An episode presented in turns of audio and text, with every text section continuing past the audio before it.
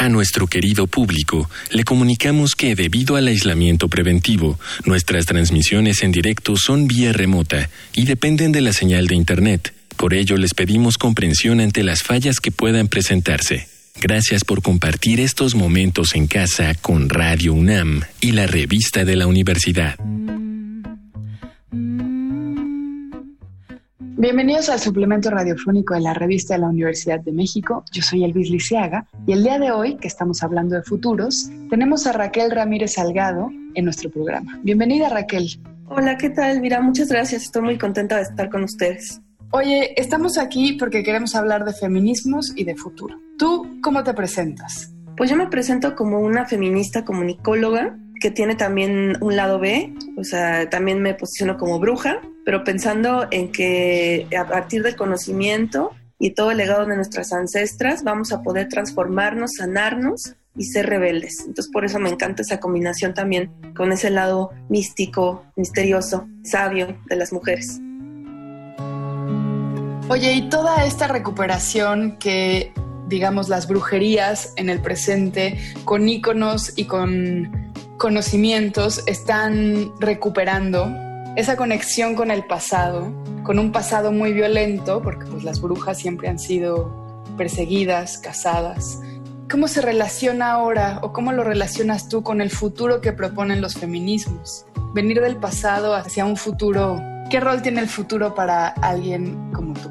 Bueno, es muy importante pensar en la noción del tiempo desde el punto de vista del feminismo y bueno, también de la magia, ¿eh? pero digamos que voy a conectarlo más desde el punto de vista eh, justo de las ancestras, ¿no? De estas genealogías que tú decías. Entonces, sin poder recuperar el pasado, no podemos ver el, el futuro. Entonces hay una relación directa porque al ser la historia una construcción cíclica, vemos que llega un momento en el que se van repitiendo ciertos procesos. Entonces vale la pena que siempre volteemos a ver qué hicieron mujeres que nos antecedieron para solucionar problemáticas, situaciones, fenómenos que se les presentaron y que si bien, como ya decía yo, no son idénticas, pero sí son muy parecidas las situaciones que vamos viviendo las mujeres, ¿no? O sea, por ejemplo, eh, podemos eh, revisar la base de datos de la primera revista feminista en México, que fue la revista FEM, y que la UNAM la eh, digitalizó hace poco. Tenemos toda la base este, de datos de la, de la revista que se publicó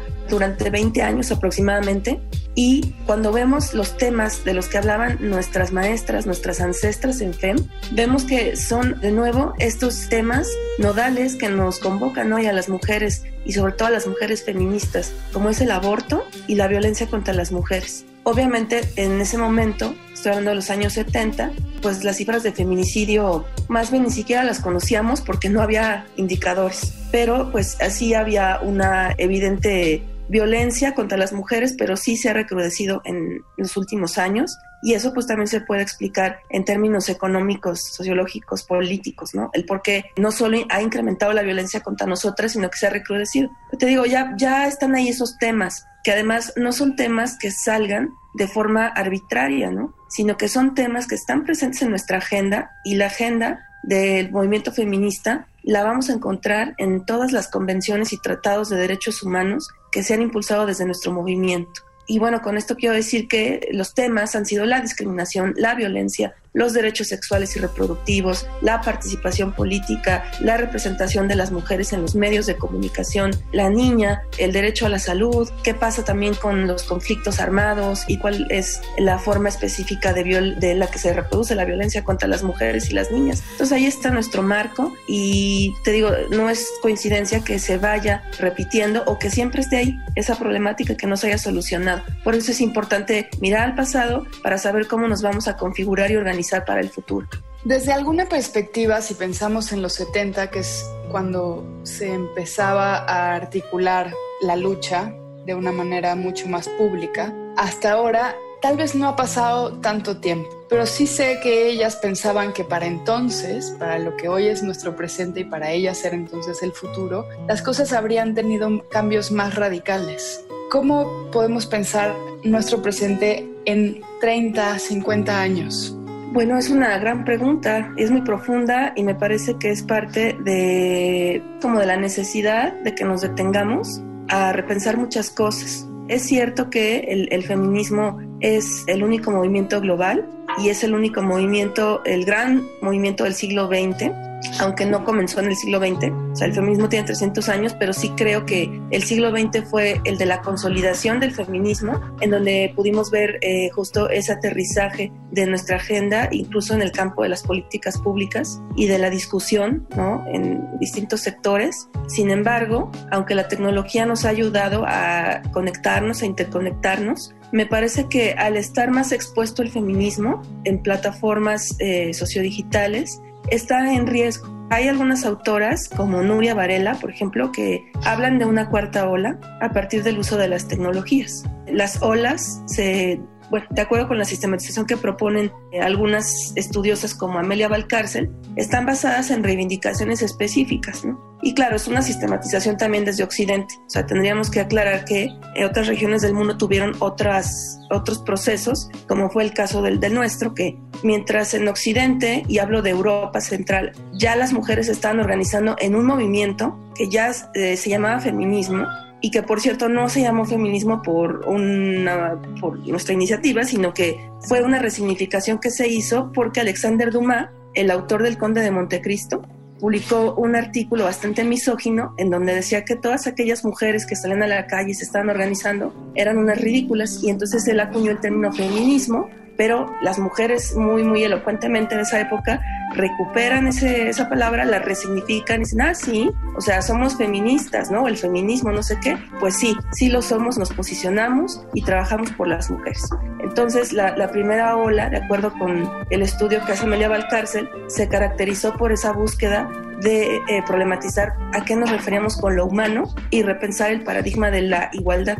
En la segunda ola, dentro de esta línea histórica está basada en la reivindicación de los derechos civiles y políticos. Y bueno, el sufragismo pues es una de las expresiones más importantes de esta segunda ola. Y la tercera ola la podemos ver en, eh, durante los años 60 con la aparición del feminismo radical y cuando entendemos que lo personal es político. Entonces yo hago, como toda esta sistematización o es más bien este recorrido muy breve porque justo preguntarnos si estamos viendo una cuarta ola y qué implicaciones tendría y esto eh, cómo se conecta con el futuro. Yo no estoy tan convencida que sea, bueno, primero que estemos viendo una cuarta ola porque no me queda claro si ya superamos la agenda de la tercera ola que se basó en visibilizar la violencia contra las mujeres y las niñas y entender que no solo el paradigma de la igualdad iba a ser lo que nos diera la libertad a las mujeres. O sea, hoy día, a excepción de algunos países que siguen teniendo estados religiosos,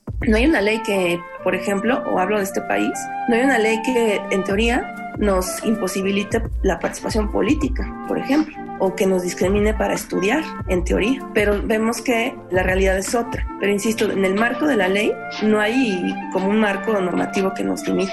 Pero la agenda de la tercera ola no está solucionada. O sea, la, violencia contra las mujeres y todas sus expresiones, y al contrario, se ha recrudecido. Entonces me parece que más bien tendríamos que mirar a partir de eso, o sea, de cómo no hemos todavía solucionado toda esa agenda y pensar tal vez si en una cuarta ola pero a partir de hechos paradigmáticos en cada región. A mí me parece que en México podríamos hablar tal vez no de una cuarta ola, porque en todo caso estaremos viendo la tercera, de acuerdo a nuestra propia historia, pero sí me parece que un hecho muy importante y que marca una nueva etapa para el movimiento feminista en México es Ciudad Juárez. Y lo conecto con el futuro, porque eh, Ciudad Juárez fue pasado, presente y futuro en su momento.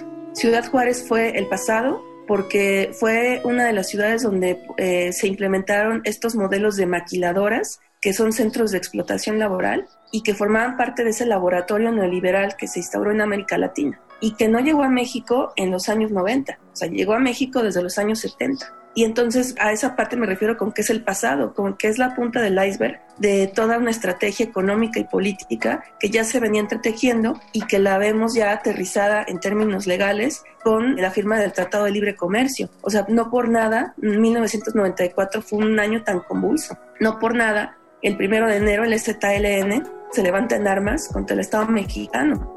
O sea, fue un año muy, muy convulso. Entonces, eh, Ciudad Juárez fue el, el pasado fue el presente porque fue el, digamos, el escenario de estudio, pero también fue el futuro, porque vemos cómo Ciudad Juárez empezó a repetir en distintas entidades de la República Mexicana. Oye Raquel, muchas gracias por todo esto que nos dices. Entonces, el futuro realmente no está aquí, no se ve tan de cerca. Hay luchas del presente que no podemos eludir. Sí, está interconectado. O sea, el pasado, el presente y el futuro. O sea, pienso, por ejemplo, en sobre los derechos sexuales y reproductivos una de las primeras o de las pioneras que hablaron sobre este tema fue Hermila Galindo en el primer Congreso Feminista en, México que se llevó a cabo en 1916 en Yucatán. Ella no, no fue presencialmente, pero mandó su ponencia y escandalizó, ¿no? Así, porque ella ya hablaba del el derecho a decidir de las mujeres. Eh, luego vemos nuestro presente como eh, que la Ciudad de México es junto con Uruguay y Cuba, las únicas eh, regiones o los únicos puntos de nuestra región donde el aborto es legal, ¿no? En, en una región tan vasta y tan diversa como es América Latina, solamente estos tres puntos permiten que las mujeres decidamos sobre nuestro cuerpo y pienso en el futuro y cómo eh, hay que poner mucha atención en muchos procesos del cuerpo de las mujeres, cómo sigue siendo el botín de guerra, cómo sigue siendo el punto neurálgico de la opresión, porque además, y hablando del pasado y conectándolo con el futuro, yo nunca pensé que mis ojos iban a poder ver que el aborto fue una realidad en México. Y eso se logró, bueno, en la Ciudad de México. Se logró gracias a muchas, muchas acciones. Y pienso en el presente como una, de verdad, una, una posibilidad, tener esa alternativa en nuestra ciudad porque además, una vez más volviendo al pasado, yo aborté en 2005 de forma ilegal y sé lo que eso implica. Sé toda la violencia que envuelve, eh, la criminalización y además el, el llegar a un embarazo no deseado. Pero pienso en el futuro, o sea, tomando en consideración este, este punto, y pienso que más mujeres cada vez más mujeres están cuestionando el deber ser y la normatividad impuesta a nuestros cuerpos y que van a seguir luchando por eh, que las mujeres podamos decidir y no por nada hoy el pañuelo verde pues es todo un eh, ícono de la lucha feminista, ¿no? Entonces creo que el futuro en ese sentido es alentador, no por parte del Estado, sino por parte de las mujeres, porque hay un interés capitalista en que no podamos decidir para que sigamos, reproduciendo la eh, fuerza de trabajo, porque hay que recordar que además el aborto también es un asunto de justicia social. Quienes no están decidiendo mayoritariamente son las mujeres empobrecidas por el sistema. Pues te agradezco muchísimo, Raquel. ¿Dónde podemos leerte? ¿Dónde podemos seguirte? ¿Dónde podemos saber más? Pues pueden eh, seguirme por eh, Twitter, estoy como Raquel, Raquel-Ramizal también pueden seguirme a partir de mi proyecto, que es la Escuela Feminista de Comunicación, que es un espacio de formación sobre feminismo y comunicación para las mujeres. También estoy en el Museo Memoria y Tolerancia. Hemos llegado al final del programa. Si quieren leer más sobre futuro, les recomendamos los artículos El futuro es femenino, de Tamara Tenenbaum, y Cuando digo futuro, de José Edelstein. Ambos artículos se encuentran en el número de este mes de la revista de la Universidad de México. Pueden consultarla gratuitamente en www.revistadelauniversidad.mx. En Twitter y en Facebook nos encuentran como arroba revista-unam. Y sobre este programa pueden escribirnos a arroba shubidubi. Gracias a Miguel Alvarado y a Yael. Yo soy Elvis Lisiaga. Hasta pronto. Este programa es una coproducción de la Revista de la Universidad de México y Radio UNAM.